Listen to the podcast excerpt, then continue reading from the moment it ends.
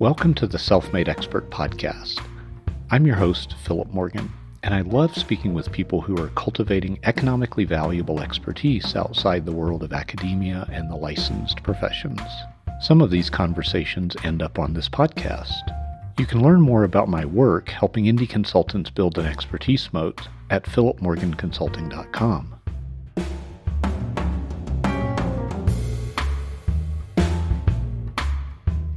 Mike Julian, welcome to the program. Hey, Philip, thanks for having me. Well, thanks for coming back.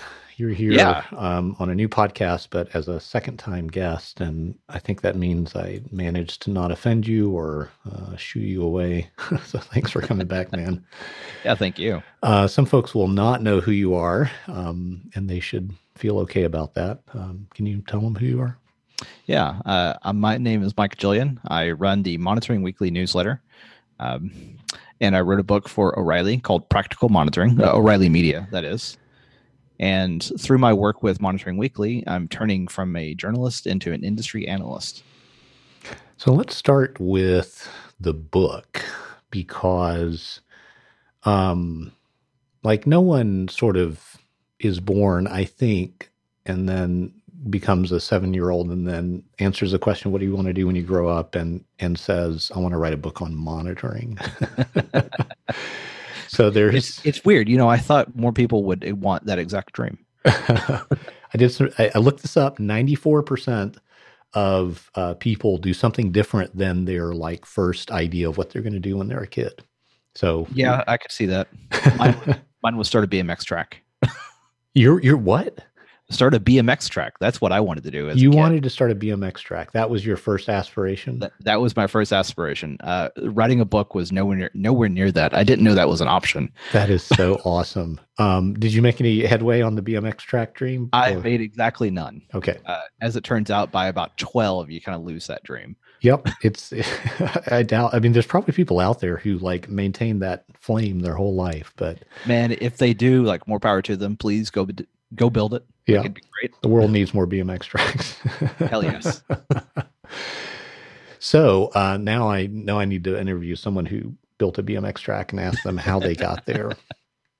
Um, so you cultivated this expertise that, like, you didn't go to college for Right. expertise in monitoring. You know, I it was didn't a. go to college at all. Actually, Is that right? yeah. I, I I have not talked to enough people who have not gone through college. Um, but I continue to believe that it's a less and less relevant career track for Yep, I agree. for folks. So you know, this was a sort of curriculum of your own. Um, Mhm. You you got here through your own uh, means. You figured it out as you went, and um, I, I guess that it would be good for you to give a little bit of a bio. Like, how did you get from you know guy who didn't go to college to industry recognized expert on monitoring? What's what's the short version at least? And we'll Yeah, uh, it's. There, I always think about those graphs where it like everyone assumes that your career trajectory is a straight line, but it's actually like the squiggly and it's a huge mess in the middle and that sort of stuff. It's like a ball of yarn that a cat's Exactly, gotten like- into. totally that's that's really how it is to me as Yeah. well uh, so i started off my career kind of being I, I found this idea of monitoring very early in my career in like my second job hmm and it all started out with you know i have a whole bunch of printers that are spread across a very large campus it'd be really awesome if i knew when they broke so i didn't have to like field all these phone calls saying hey this thing is broken like Right. i could just proactively do it Right. and I was so new at new into IT that I didn't even know this was a thing. So I started looking around and I found this basically monitoring is a, a age old concept. I'm like, holy shit, this is great. so like, I started building it from there. And this is you know years and years ago. Like, can, can you give a rough timeline just so folks yeah, this have that this context? is like it's probably 15 years ago. okay. okay. Um, so through that, like over time, I just became better and better at doing monitoring, and I was really interested in it. And as it turns out, like every job I've been in, everyone else hates doing monitoring. They hate the entire idea of it. Everyone just thinks it's a huge pain in the ass. And I'm like, I don't get it. Like, I love this stuff. I love the idea of being able to understand what's going on with a system, uh, whether that system is a car or a computer Mhm, or like I don't know, an, a pump. Like mhm. whatever the system is, I like being able to understand what it's doing. And Have you cultivated some kind of theory about why you care about this thing that few others care about? you know, I I haven't. Uh-huh. Um, I think it comes down to just how I view the world. Like I Mhm. under- I like understanding how things work. right. so uh, kind of kind of taking that idea from like why is this engine behaving the way it is Mhm. and can i understand what it's doing without actually like tearing it apart Mhm. because that's a pain in the ass Yeah. uh, and s- computers and systems are the same way to me like Yeah. what is it doing right now why is it doing that thing but i can't stop the system from running in order Mhm. to look at it Mhm. so i have to understand what it's doing while it's running Right. so this actually comes from an idea called observability, which is a concept from control theory Mhm. that uh, my world has kind of added on. But Mhm. I, I jump ahead quite a bit. okay. so okay. the uh, so how all this kind of as I became better and better at this, and I, I started really enjoying this work, uh, which kind of goes hand in hand. Like I enjoy it because I'm good at it. Mhm. Uh, the and I started realizing like everyone else kind of hated doing it. Mhm. So uh, over time, I'm taking jobs, and eventually, I t- start taking jobs that are just monitoring jobs. Like my entire thing is I'm working on monitoring. So we've got about a 15 year timeline here. How how long was it from, you know, sort of embryonic interest in monitoring to hired as the monitoring guy for a job? Hmm, let me. Right, you know, So- ballpark is fine. Yeah, so I I started my career in 2003, um, and then in 2000, yeah, 2010. uh, No, I'm sorry, 2012. I took my first job doing just monitoring. Okay. Okay. Wonderful. A little bit so that uh, so that entire time of 2003 to 2012 so almost 10 years Yeah. uh, was me kind of getting better at the fundamentals of systems okay. so the, the whole challenge here that a lot of people uh, that i think a lot of people misunderstand is monitoring is a subset of uh, systems of Mhm. system uh, architecture and systems troubleshooting how to run systems at scale and the problem is you can't just go from i don't know anything to i'm now a monitoring expert Right. i can't even do that if i'm already good at uh, systems in general Right. so most of that time was getting really good at uh, being a generalist Yeah. because in when it comes to tech you really do have to have a very solid foundation and Mhm. foundations are not a foundation in a specialty they're Mhm. foundations across an entire broad uh, swath of technologies of understanding why things work the way they do Yeah, that context is is critical, isn't it? right yeah and without that context i never could have become a specialist Yeah. Yeah, was there ever a tension where you were more interested in focusing your time and energy on the monitoring question than your employer was interested in having you do that? yes uh, Okay. that happened quite often Okay. The there are many companies that just don't they don't see the value in it. Hmm uh, because like things are working and we can always fix it when it breaks. Uh, sometimes there's just no business value to what i do. Right. so like there were a lot of so the printer thing the, the printer example i had looking back zero business value to that. Right. uh, like the only person that cared was me.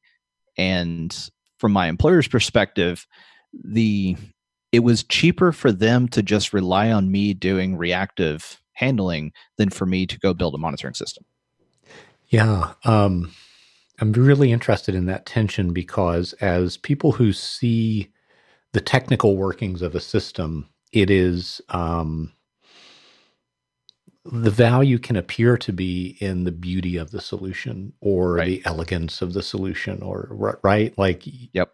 You were pro I, i'm just imagining you back then. I don't know. You tell me if this is true but you're like look at how amazing this is. I just i know even before the users do that the printer is what like out of paper or just yeah not like, responding? Right like it's out of paper uh, the ink's ran out it's got a jam. Yeah. Like it's all these standard printer problems. Right. With this monitoring system I set up from uh, it's totally janky and is awful, but I would know about these things before someone called. Right So like I could call the user and say, "Hey, I see your printer has a problem. Can you do X, Y, and Z, and it'll fix itself." and the user is like, "Wow, that's really cool. Thanks for that." Yeah. Like, how'd you know? Uh, but to like that's that's cool, and that's that was a really awesome idea and a really neat thing to set up. But the business value of it just wasn't actually there. Yeah. Right. Like I, I spent more time doing that than I would have saved in a year. Yep. And there's more, you know, there's plenty of people doing, you know, data entry and essentially temp work for that exact reason, right? Exactly. Not everything benefits from being automated. Right. Like It's- sometimes the cheapest and most effective thing is to just stick a human in front of it and say, your job when this happens is to push a button. Ah, I haven't seen all of the um, David Lynch's latest TV series, uh, the you know, the Twin Peaks reboot, but there's this Yeah. you know reoccurring scene where there's this um, room with a camera like trained on this thing and a guy just whose job is just to swap the memory cards and Yeah. like i think of that situation as the ultimate frustration for a technical person because Right. you're like wait you know put a storage area network in there and you know Yeah. Like we could totally solve this with technology, but uh, technologists are so wrapped up in thinking about that that we don't stop to think like, should we? right Like, is, is there actually value in doing that aside from the pure technical aspect of it? So let's look at the flip side of that in, in the context of your career of getting to this point of being a recognized expert in monitoring. Was there a situation where there was clear business value, but you had to kind of cultivate or figure out the um, the expertise necessary to achieve it? Yeah. Like, So what does that I- look like when you're in that situation? Yeah, once I started really working on being just monitoring, I took a job working for Oak Ridge National Lab in Tennessee, Mm-hmm. running the NOC. Yep. And doing that job, I realized how in over my head I was. Hmm. Like it was, though I had though I had spent nearly a decade building up journalist uh, skills, Yeah. and I was already pretty good with monitoring. Uh, it turns out I was kind of I was still pretty noob as far as uh, being a monitoring specialist. Okay. So from there, I I now have supercomputers to figure out how to monitor. Like these are hundred hundred million dollar machines, and I don't know how these things work to begin with. So Yeah. how do you monitor something you don't understand? Uh, and then I had uh, three other data centers full of hardware. Like this is a hundred thousand different nodes, and I'm like, I don't understand what any of this does. I don't really understand how most of it works. So, how am I supposed to build a monitoring platform that works with all of these things and supports a dozen different teams and all of their different use cases? Okay, this is great. If we can camp out here, I don't know if this is like some mega painful part of your life that I'm drilling No, into. I hope I, not. I'm happy to talk about it. Um, so, how did you break that problem down? That sounds like a formidable challenge. Oh, is yeah, it's really is a really fascinating thing. Um, looking back, I, I see all the ways that I could have done better now Okay. that I'm much more experienced. Sure. what I did at the time was I approached it from an entirely technical perspective of the monitoring systems we have. We have way too many of them. Mhm. They're giving us uh, sometimes conflicting data, but they're reading the same value. So how are we getting conflicting data? Like that's kind of weird. Mhm. Uh, we had way too many tools, and everything was completely manual configuration. So the first thing that I did was how do we make this automatic? Mhm.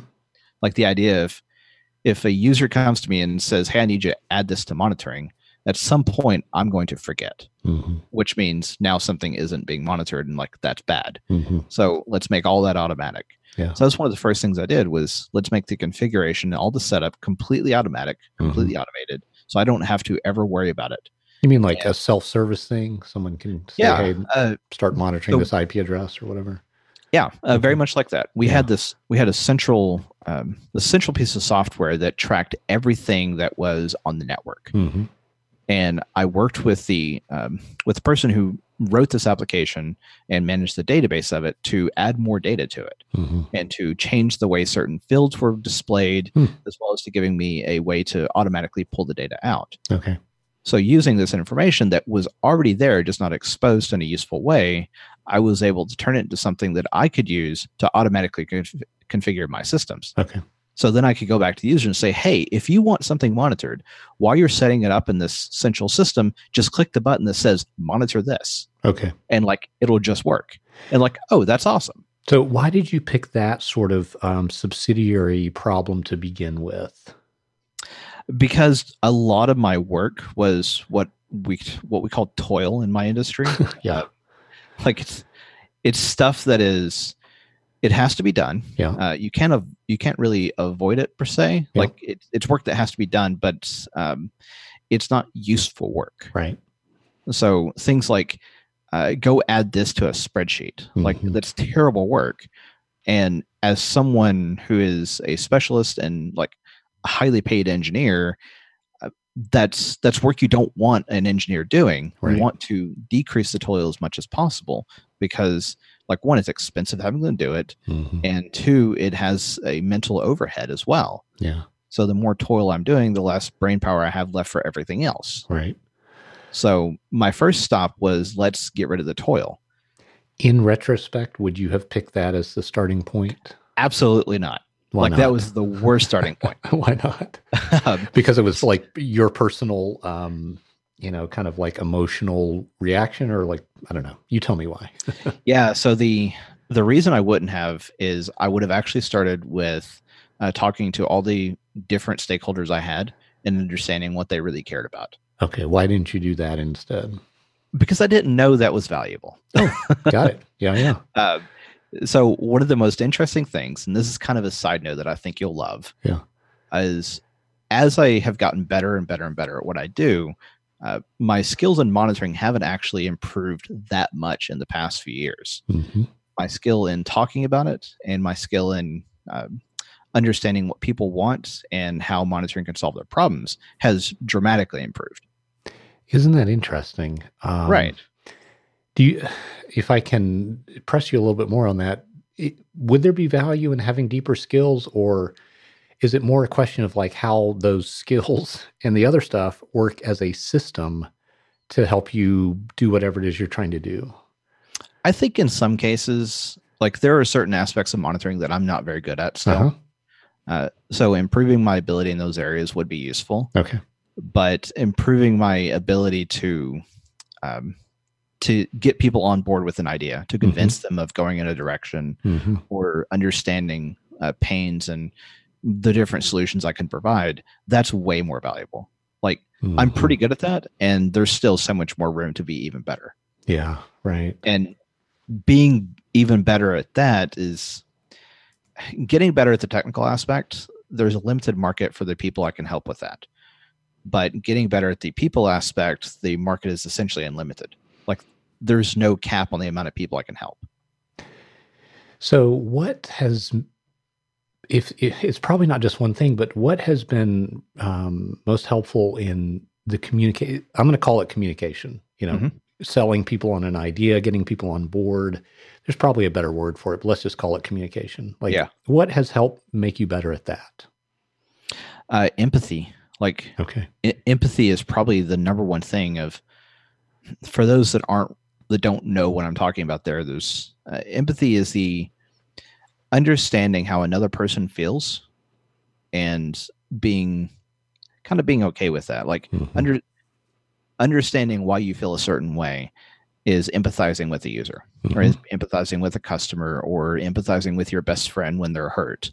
Like there's empathy has really made me better at this and the value of that is that people feel heard. Mhm. if i come to a- if i go into a meeting with a group of people and i don't understand what what all the different viewpoints are and the perspectives and uh, what people think about a topic and then i try to pitch them on my idea like it's going to go very poorly and often what, when i go into a room with the with the clients there will be four or five people in a room all with different opinions Mhm. and some of them won't actually say what their opinions are.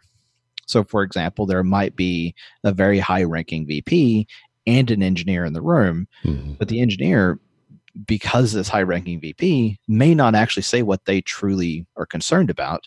And the VP will be saying something completely, uh, completely different. And trying to answer both of those concerns at the same time is really hard. Yeah. So if I'm not paying attention to that, then Yeah. I, I have a huge issue. Do you think your position as an outsider in that kind of interaction makes you better able to resolve what could be a sort of um, standoff? It absolutely does. Um, I read a book a while back by Patrick Lencioni called Getting Naked. Mhm. It's just a fantastic book title, but it's about how his company, the Table Group, does consulting, Yeah, and it's it's like a it's like a meta book. It's a it's, It's a, a par- book- it's a parable, yeah, I mean it, it is a parable, but is it is a book his consulting group wrote about consulting. Like right? that's so beautifully meta, Yeah, and uh, and even the parable itself is about a consulting engagement. So Yeah. you know, uh, but one of the things they talk about is uh, don't be afraid to charge into the the hard conversation. right.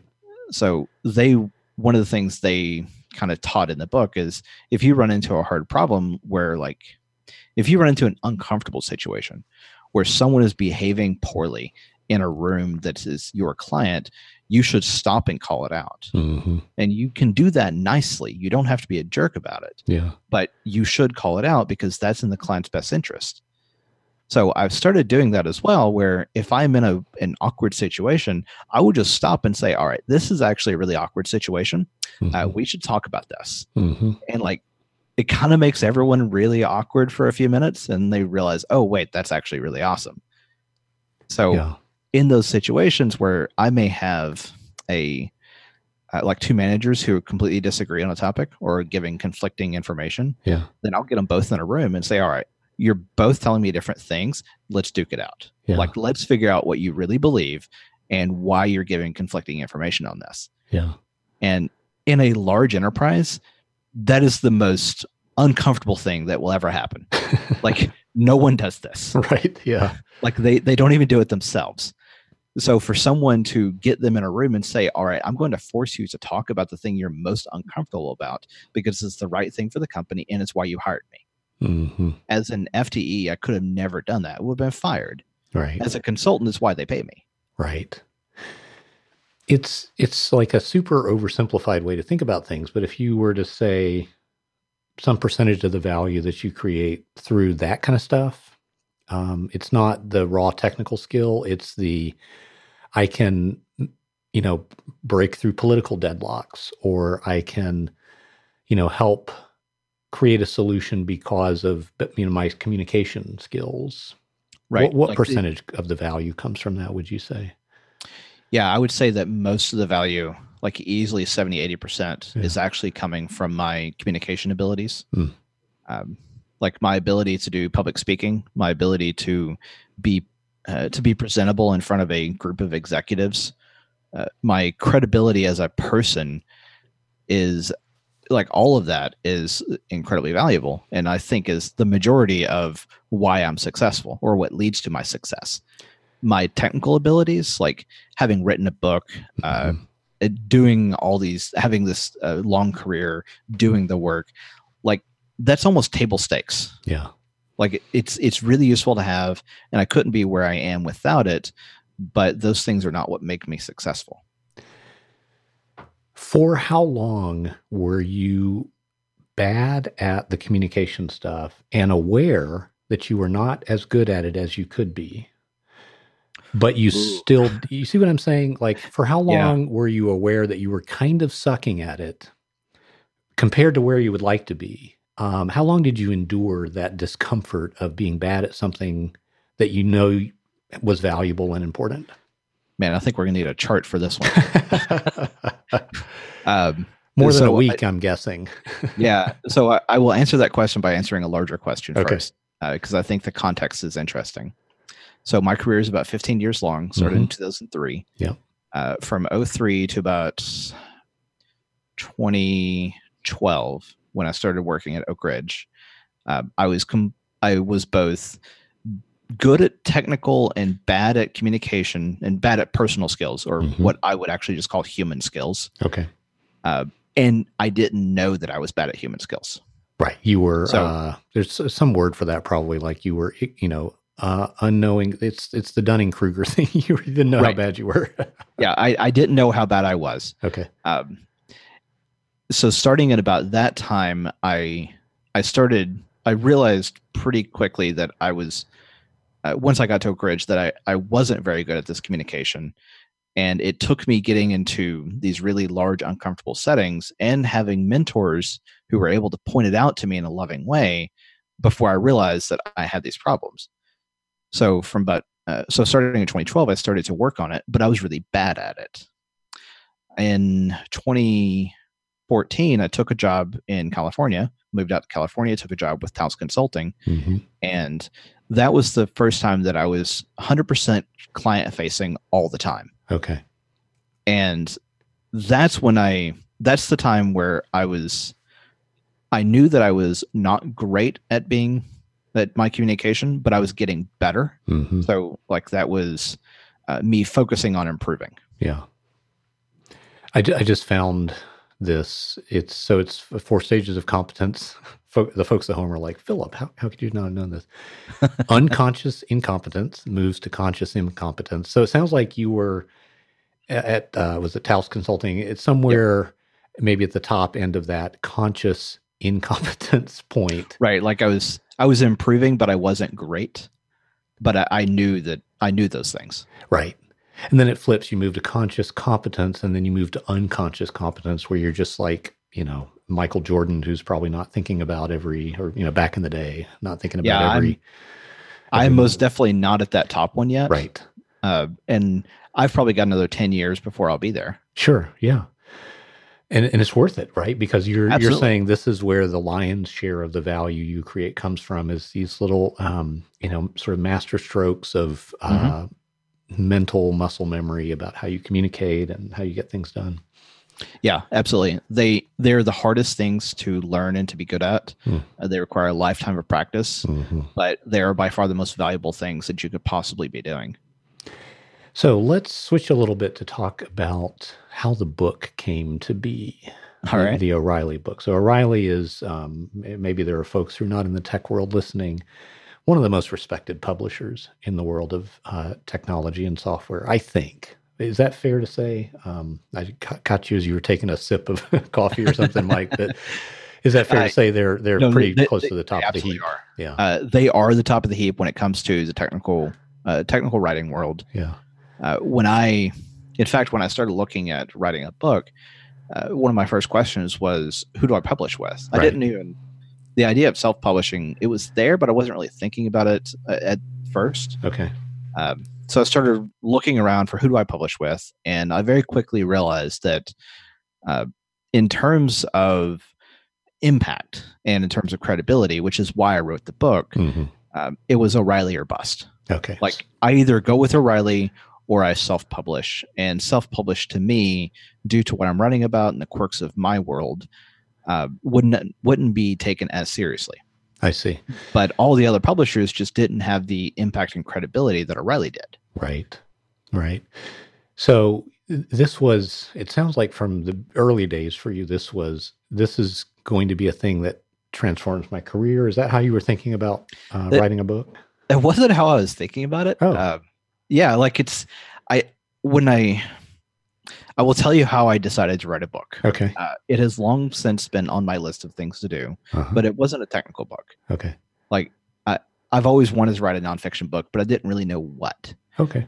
Um, so uh, some years ago, I guess, um, as well as shortly after I joined Taos, so this has been in 2015, uh, I started thinking about I I want I'm kind of bored. Like I, I want a challenge. I don't have anything long term I'm working on. hmm Uh, when you're working as a, a staff consultant, you're not building a business. You're just helping a bunch of companies do whatever they, it is that Yeah. they do. Right. So my the projects are by their nature short term and have no lasting impact on me, though they have lasting impact on the clients. what is long term for you?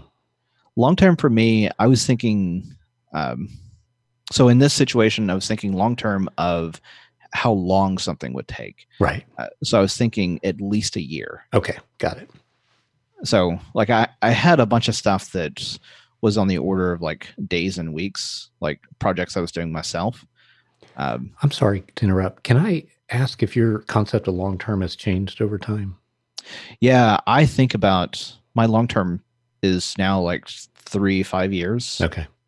Um, and it's actually really hard for me to think about long term like that now. Like, though that's how I define it, hmm um, my industry moves so fast and Yeah. I don't really it's hard for because I'm still building my company. Yeah. Uh, it's hard for me to think what does 5 years look like. Uh, Okay. So I'm still working on a like 1 to 2 year intervals. Got it. Uh, so I don't actually have any long-term plans now by that definition. Okay, that's fine. I'm just always curious about like what long term means to different people because I think it's a very influential but subtle sort of Oh, I agree. seeing the world. So back to the book. You wanted a long term Yeah. challenge. so I wanted a long term challenge, and uh, it came down to well, I could write a SaaS application because that's what we do in the Bay Area, Yeah. um, or I could. And my roommate, like I was talking with him at about the same time, he's like, "Why don't you write that book you've been talking about?" okay. And I'm like, "Oh, I guess I could write a book." Uh huh. And then the next question was like, "Well, what should I write a book on?" Yeah. Uh, and that kind of stuck in the back of my head for months Yeah. and I started to notice uh, the idea how I came to write about monitoring was I started carrying around a very tiny uh, field notes notebook, and every time someone asked me a question that was interesting to me, and like I had a lot to say on it, I would just write down what we were talking about. Oh, that's great. What a great little simple thing to do. Right, like it's it's so cool because a lot of people forget the things they're passionate about hmm uh, because they're passionate about it. They think about it all day, but it's it's so unconscious to them. Yeah, it's like a fish and water, right? Right, exactly. So I knew that. So I decided to start taking notes about the things that I was passionate about. But you can't just sit down and say, well, what am I passionate about? And like make a list Right. because most people are really bad at that too. yeah. So for me, a sign of passion is what do you get excited talking about? Okay. Uh, so I started making notes. And after a while, I realized that it was monitoring. Yeah. Uh, I would be at a bar with someone, and a friend would introduce me to someone new and say, Hey, this is Mike. He's really awesome at monitoring. okay. And What were maybe the uh, sort of just below that on the list, the, the things that ultimately is not what the book was about? Um, there was a lot of stuff in there about uh, infrastructure automation. hmm Okay. Like it's it's a core aspect of what I do. Yeah. Uh, so I considered writing something about that. Yep. Um, and there was a uh, there was another book. I I forget the title. Oh no, no, the title was called "Go Be Awesome." Uh, shamelessly stolen from a blog post by Cal Newport Okay. that he wrote many, many, many years ago. okay. and the uh, the idea behind it was um, it's basically a, a life coaching self help book. Uh, Interesting. Like I I would really like to write that book because the Yeah. the title is so great. Yeah. Yeah. But like I haven't done at the time I hadn't done anything awesome. I hadn't done anything that was interesting. I had no Hmm. advice to give on how to lead a amazing life. So Yeah. like I can't write a book on that. Gotcha. Now of course that doesn't stop many people from doing it, right. Yeah. but like that's not me. okay. Uh, so there were a whole lot of really bad ideas. There were a whole lot of like just things that were somewhat interesting. Like, hey, let's write about deployment methodologies. Right. Like, uh, sounds like a really long blog post, like not a book. Yeah. So with monitoring, as people were asking me about this, uh, and I was be answering questions, I realized that all my answers were kind of the same. Okay. And but it, all the questions that people were asking me were also the same. It was Mhm. always like, uh, what monitoring tools should I use? Mhm. Uh, I have this problem. How should I solve it? hmm and everyone kind of expected custom answers, like Mhm. thinking their situation is in, uh, entirely unique. Right. Well, they weren't. They're pretty much all the same. So after a while, I decided, ah, maybe that's what I should write about. So I started outlining, like Okay. just basic outline. I'm like, Yeah. ah, yes, this is it. Like Hmm. this makes me excited. I have a lot to say on the topic. So that's the direction I started going. Great. So what happened next? So what happened next is I needed to find I needed to get inroads at O'Reilly. Um, so I made friends with one with someone in their uh, old community team before you know they let them all go, Yeah. and he introduced me to. I pitched him the idea. Yeah. It- it's just he and I over beers in Portland. I'm like, hey, I I want to write a book Yeah. uh, for O'Reilly. Here's the idea. He says, wow, that's an amazing idea. Hmm. Let me introduce you to the editor. Okay. Uh, So I got an introduction to the acquisitions editor over email. He asked me the same pitch. hmm He came back, uh, I guess, a few weeks later and says, "Hey, executive management loves the idea. Hmm. We want to move forward. Can you write a, a proper proposal?" Yeah. And it sent me a document, and Like a template That- type type of thing. yeah, it's, so it was a template, Mhm. and what's interesting about this template is that the so it ended up being entirely about 20 pages long Okay. uh, 10 of which were my outline hmm the rest of it was questions i was answering from the, from for them Right. that were entirely marketing related Yeah. Was that a wake up like- call for you? it was like i didn't expect that Like, wait, I thought they figured all this out. right like it was very much a wake up call um, Hmm. so is things like what other books are on the market that uh, compete with yours right. and i'm like well i know them because i've read them all Yeah.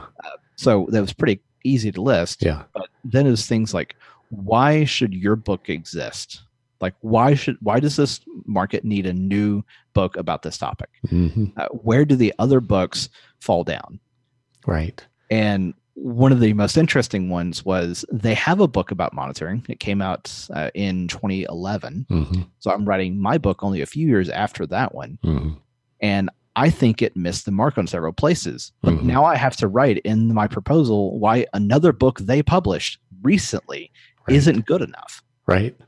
And I'm Yeah. like, that's that's really hard because you can't upset the editor. You can't like totally shit on everything they did, Yeah.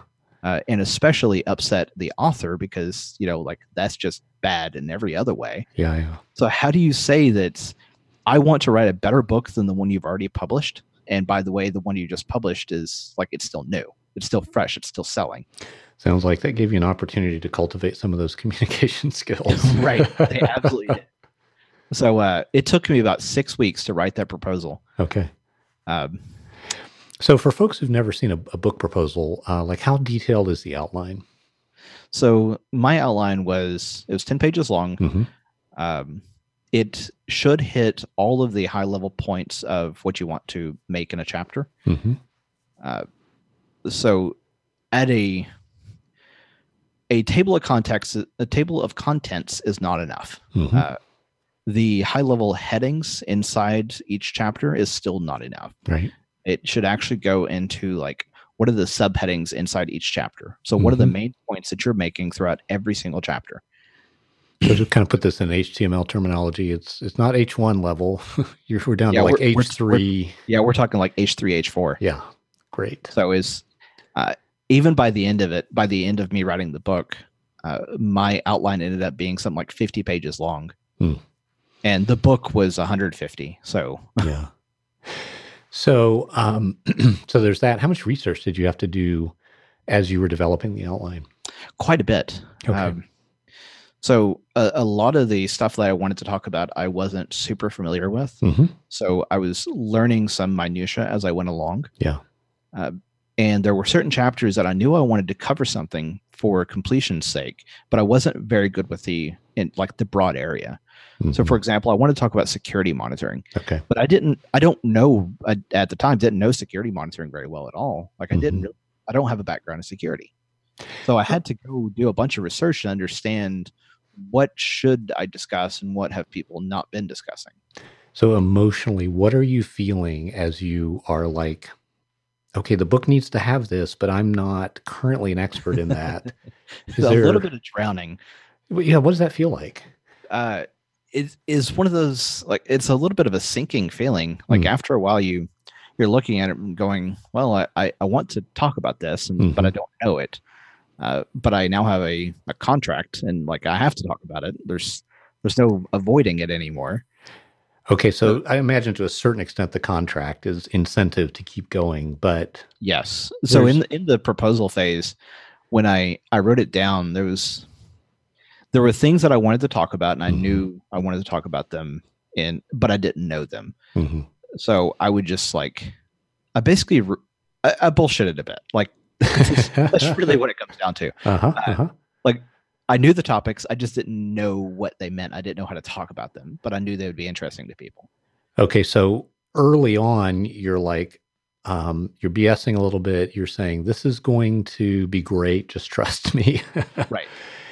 And then you're you're into it, and there's a little bit of a like, oh my gosh, I'm a little, I'm in over my head in this Mhm. little part of the book. What keeps you going through that and gets you to the other side, or what did actually in this case? Uh, you know, I started reading um, books about writing from writers. Oh, like So did Steven, did Steven Pressfield help you out a little bit? yeah, man, Press Pressfield helped me so much, Yeah. uh, and Lamott Bird by Bird really Hmm. helped. Um, Stephen King's on writing Oh, so good. Yeah. It's so good. Uh, I I am such a huge fan of Pressfield, Mhm. and um, Pressfield's his book is uh the war on the art the war of art. The War of Art, the- and then there's another one. Um, Tur- turning pro is his other one. okay. Oh, Um, I mean, there's more. Like the guy's Yeah, I written mean- a lot of stuff. Yeah. Yeah, he's written a lot of stuff, uh, and he's one of those people who writes. He wrote these books, but he didn't want to write them. Hmm. Uh, he wrote them because people kept pressuring him to write the War of Art, hmm um, not because he was interested in doing it. Do the, The- work. That's the other one I'm trying to think of, which Yeah, is a bit so of a sort of a subset of just about Right. that resistance. So he's actually a fiction author Mhm. and writes amazing uh, books there, and like that's his thing. Mhm. So writing this book about how to be a writer, like he was pretty upfront that this is not really what I want to be doing, but it has to be written. Someone, someone's got to do it. Yeah. right. Like someone's got to do it. It has to be done. Yeah. So those really helped me quite a bit Okay. of if you want to write a if you are writing, you're writing writing is your job. You are a professional. Act like a professional. Okay. So it was professionals have a schedule. Professionals, when they sit down to work, they're at work. hmm And when I first started writing the book, it was it was kind of haphazard. I would write when I felt like it. Okay. Then I realized that were weeks were going by without writing at all. Okay. So towards the end of the book, when I started really getting into Pressfield, I'm like, okay, this this has to stop. I I have to actually be serious about this. Yeah. Like I'm doing something as a professional. I want to think of myself as a pro. I need to act like that. So I set a schedule of uh, 6 a.m. to I think 10 a.m. I would write, and I Mhm. did this every single day for weeks, and it was absolutely awful. But it got easier as I went on. Yeah, it's it's brutal, isn't it? Did you did you find doing it daily instead of like, well, I'll do it Monday, Wednesday, Friday, or some more broken up schedule? Was that important to you? Yes, absolutely. Uh, Okay. write, writing more often Mhm. was significantly easier than writing less often. Okay. Like originally, I was trying to write every Saturday, Okay. and um, like you, you think, oh, like four or five hours uh, once a week, like that's plenty of time, uh, but it really isn't. Yeah, and you also, if I can jump in, you also think you're going to be chomping at the bit when that writing session once a Oh. week arrives. But you so aren't. you or so are not. There's it's like, you know, it's like trying to compete in the Olympics after, you know, a year of off from training or something. It just would Right. not be a good good result. Yeah, no, absolutely. Um, so writing writing daily was so much better than uh, trying to write less often. Okay. Okay, so you you got disciplined is how you got through it. If if we Yeah, like you- boil it down to you- one thing. you you get disciplined. There's a um, there's a quote from an author I love. I forget who said it, but a uh, an a journalist asked the guy, uh, "Do you write only when inspiration strikes?" Yeah. He says, "Yes, of course." Luckily for me, inspiration strikes at 9 a.m. every Monday through Friday. yeah. Yeah, there's a variation of that. Maybe uh, same source, different uh, casting of it, but it's, you know, the inspiration shows up after you're doing the work, not before you start. Right. It's this exact same idea. Yep. Um, okay. Let me see here. I'm struggling to find my uh, notes. So we've got a little bit of time left, and I want to make sure that we touch on something else that you've done, which is also, I think, a wonderfully audacious thing, which is a change in your positioning. I'm trying to set you Oh, up yeah. to say what it is, but not give away the punchline. so, can we talk about that a little bit? We can talk about that. Okay. So, uh, so through this whole thing of running monitoring weekly, it's just an email newsletter, Yeah. and I basically scour the internet looking for articles and uh, curate a newsletter every week. And I've been Mhm. doing it for uh, almost two years, Okay. and it's been really good. And what I noticed after, and through that, my consulting has always been technical consulting. Right. I will help companies uh, improve their monitoring, improve performance of applications, understand wh- how their performance is, like what's going on with it. Mhm. And the thing that I've been kind of ignoring for this entirety of my consulting and running monitoring weekly has been that I get a lot of uh, monitoring vendors, of which there are a lot, are also reading the newsletter and get tremendous value from it. And they say so.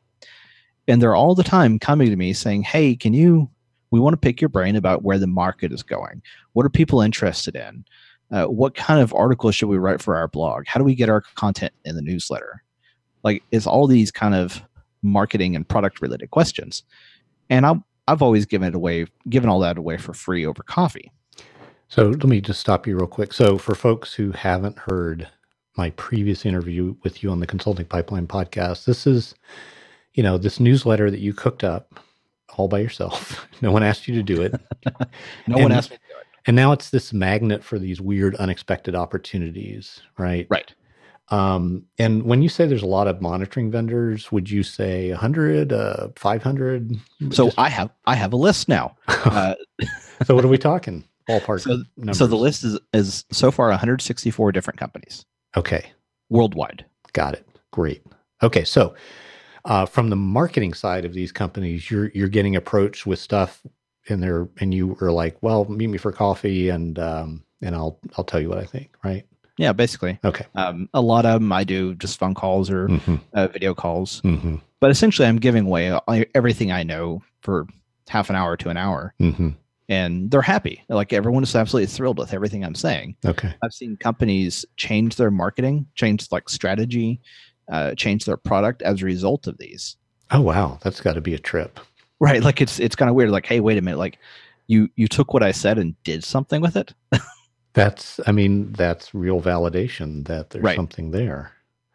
So after a while, I, I started realizing earlier this year, I was talking with a company and they said, Hey, um, so how else can you help us aside from us just sponsoring your newsletter? Okay. I'm like, oh, well, I have a list of things and I, I run through them.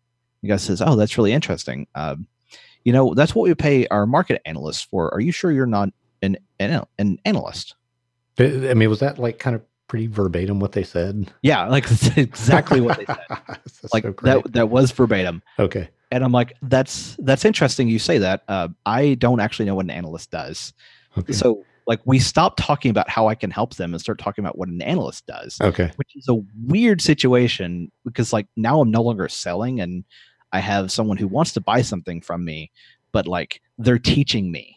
Yeah, right. They're like saying, you're a CEO, and since you don't know what a CEO does, uh, let me play it out for you. It's like almost that weird that that that yeah. would be happening that way. Okay. Right. It was really awkward. Yeah. Uh, so like he, he tells me what what an analyst does. Yeah. I'm like, oh, that's that's really interesting. Um, let me let me get back to you. okay. and I spend the next couple weeks reaching out through my network and saying, who knows an uh, ex industry analyst. Okay. I want to talk to them. Okay. So I interviewed like four or five of these people. Okay. And the reason I went with ex analysts for anyone wondering why is because I didn't want to talk to a current analyst because they're going to give me the the rosy picture. Mm. Uh, so I wanted to talk to an ex analyst to understand um, because they're going to be a significantly more honest about what the role is. Oh, that's so interesting. Yeah. Okay. So so I talked to a bunch of ex analysts, mm-hmm. and after a while, it, the the initial explanation of what they do uh, was confirmed. Like, yes, that roughly is what they do. Mm-hmm. There are, and but there are also different kinds of analysts. Like there are different. The, the different firms work in different ways. Mm-hmm. Some focus much more on paid content. Others focus on uh, consulting. Mm-hmm. Um, some others focus on like just data, like mm-hmm. you're just buying access to raw data. Yeah. Uh, so through that, I then now have I now at this point have an idea of what an analyst does. Mm-hmm. And I start building, I take all the stuff that I originally pitched this guy, whittle it down and reposition it. Okay. Like one of the one of the biggest things, the biggest piece of advice I got from one of these analysts was uh, you were talking about messaging, like helping someone with messaging. Mm-hmm. That's right. Like you should do that, but don't call it messaging because messaging is what I pay my uh, content contractors for. Right. What you're actually talking about is positioning, and that's what I pay six figure consultants for. Yeah. He yeah. says, if you're talking about messaging, you're never going to talk to me. And this guy is a VP of marketing now. Mm-hmm. He says, if you're talking about messaging, you're not talking to me. You're talking to a manager three levels below me. Yeah. So like it was a bunch of little tiny stuff like that. Um, so I learned all about this, all about this new industry that I really had no idea about. Yeah.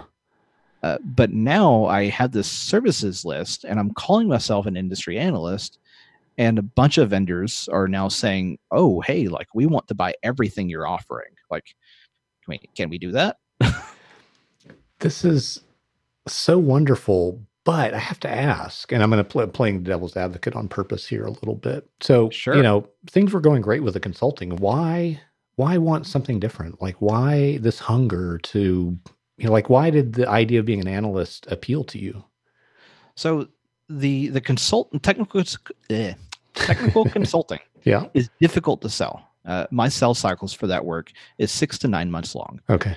The kinds of companies that buy my my sort of technical consulting are very large companies hmm uh, with very expensive problems. Like every problem they have is an, expensive problem. hmm They're in like one division or one product line may have more revenue than entire companies. Yeah. Yeah. so when i when i work with companies like that i'm trying to get something sold uh, it's it's difficult uh, Mhm. like not just their own buying cycles which are also painful i realized that i actually book most of my technical consulting revenue in quarter two in Hmm. only quarter two Interesting. so i make all of my revenue in one quarter right. I'm like that's tough yeah. Yeah. like even even mentally Yeah. so uh, I wanted to I wanted to try to solve that problem, but one of the other issues that was actually more annoying to tr- that I was encountering is that when you're selling technical consulting, I'm working with engineers who are coming back to me saying, "Well, why do we need you? I can solve that myself." Right.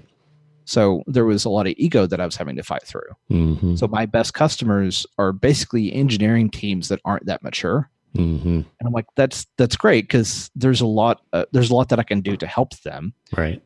but if you they're hard to find because those companies don't announce themselves like oh hey we have in, immature engineering organizations Right. It's not, it's not in their uh, yearly uh, year end report for Exactly. Like, stockholders. that's that's not going to be there yeah.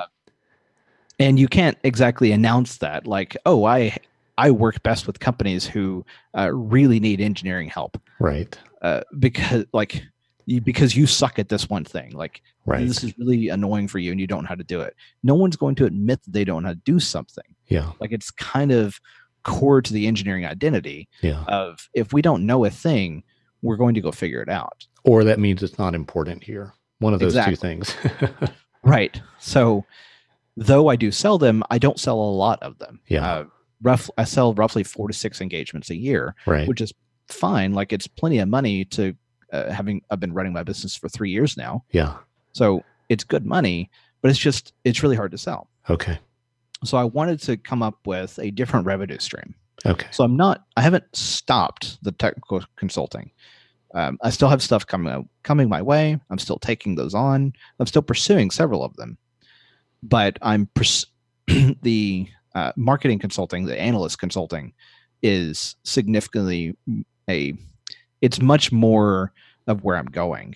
Yeah. like it's, it's a bigger aspect of my business now Yeah. So if I were to describe this as you have this expertise asset that you've built up over years and you're finding places where it can produce value. It's sort of like, you know, someone who's good at something branches out into training, but but not Yeah. that exactly, but it, it's still like they're taking their expertise and just finding a venue, a new a new sort of channel where it can create value. Is that a way of thinking of it that resonates? Absolutely. Yeah. One of the interesting things about that is uh, what makes me really interesting to work with for the vendors is that a lot of analysts are uh, they come from a journalist background or Mhm. a developer relations or Mhm. developer evangelism background. hmm I come from a practitioner background. Right.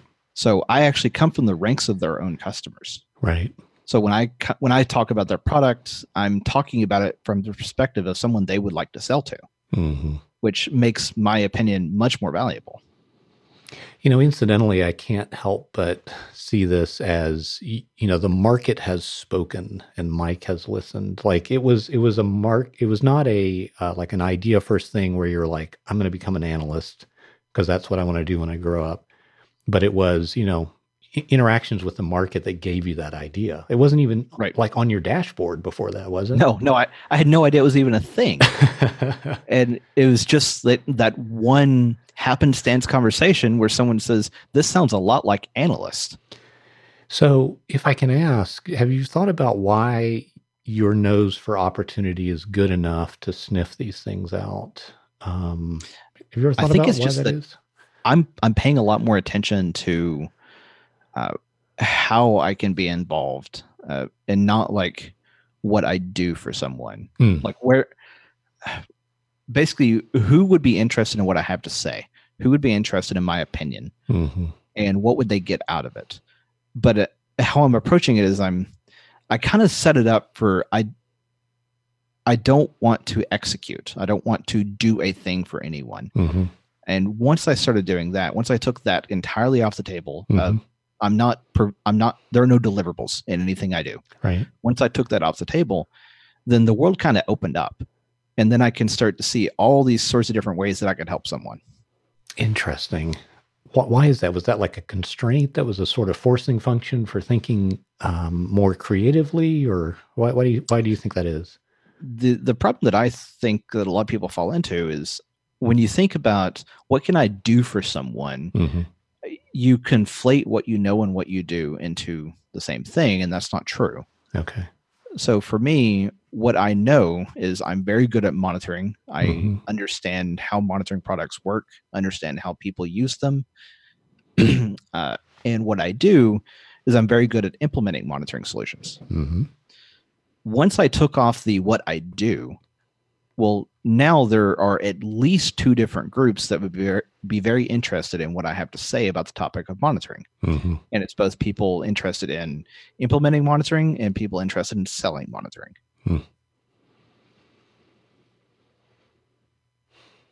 That's super interesting. That's that's a question that I like. Like, if you were coaching a younger version of yourself, would you have advised stepping away from implementation work earlier, or how would you intentionally cultivate that nose for opportunity?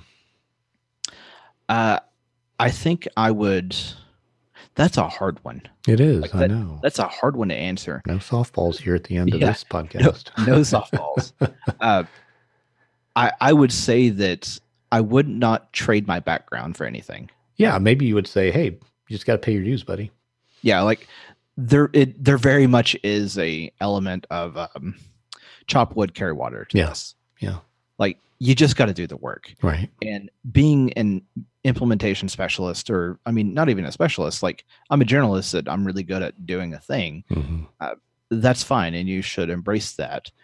But you can also cultivate um, a broader understanding of why your work matters. Hmm So when someone was paying me to implement a monitoring solution, uh, if I'm doing it for like a small e-commerce business that makes fifty thousand a year, and then I'm doing it for like a multi-billion-dollar company, hmm those are two very different reasons why I'm doing this. Yeah. Like the companies get different things out of it.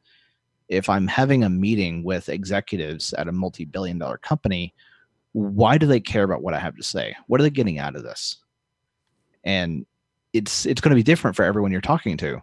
So understanding what you know and how it impacts those asking you about it, uh, regardless of what you're actually doing. Like if I were to continue to implement, I would also be paying a lot more attention to what people are asking me. hmm Like now, one of the things I do a lot now is people ask me questions, and before answering the question, I'll say, "That's interesting. Why why do you ask that?" Yeah. Like I want to understand the context behind it, and I will often challenge people on their questions before I even give them the answer. Huh. Mike, it's almost as if the question that is more important than the answer. I, I really think it is. Uh, most most people have most people's trouble like, and I, I I will say this of everyone in the world, uh, most people have trouble coming up with the question, not the answer. yeah. If you know what to ask, the answer is the easy part. The the question is the hard part. Yeah. Yeah. That, you know, anytime that um, you're thinking about doing something new, I feel like asking the right questions is, is more important. I mean, I think this is true for a, a business executive or a manager or a 20 year practitioner. Mhm. Uh, knowing the right question, like, and the question in this situation could be, what is the problem? What is the problem that I'm working on? What do I Mhm. need to solve? Being able to articulate exactly what you're doing and why you're doing it. Once you can do that, the answer comes easy Hmm. most of the time. That's a great place to wrap things up, even though I'm hungry to talk a little more. But um, this has been great, Mike.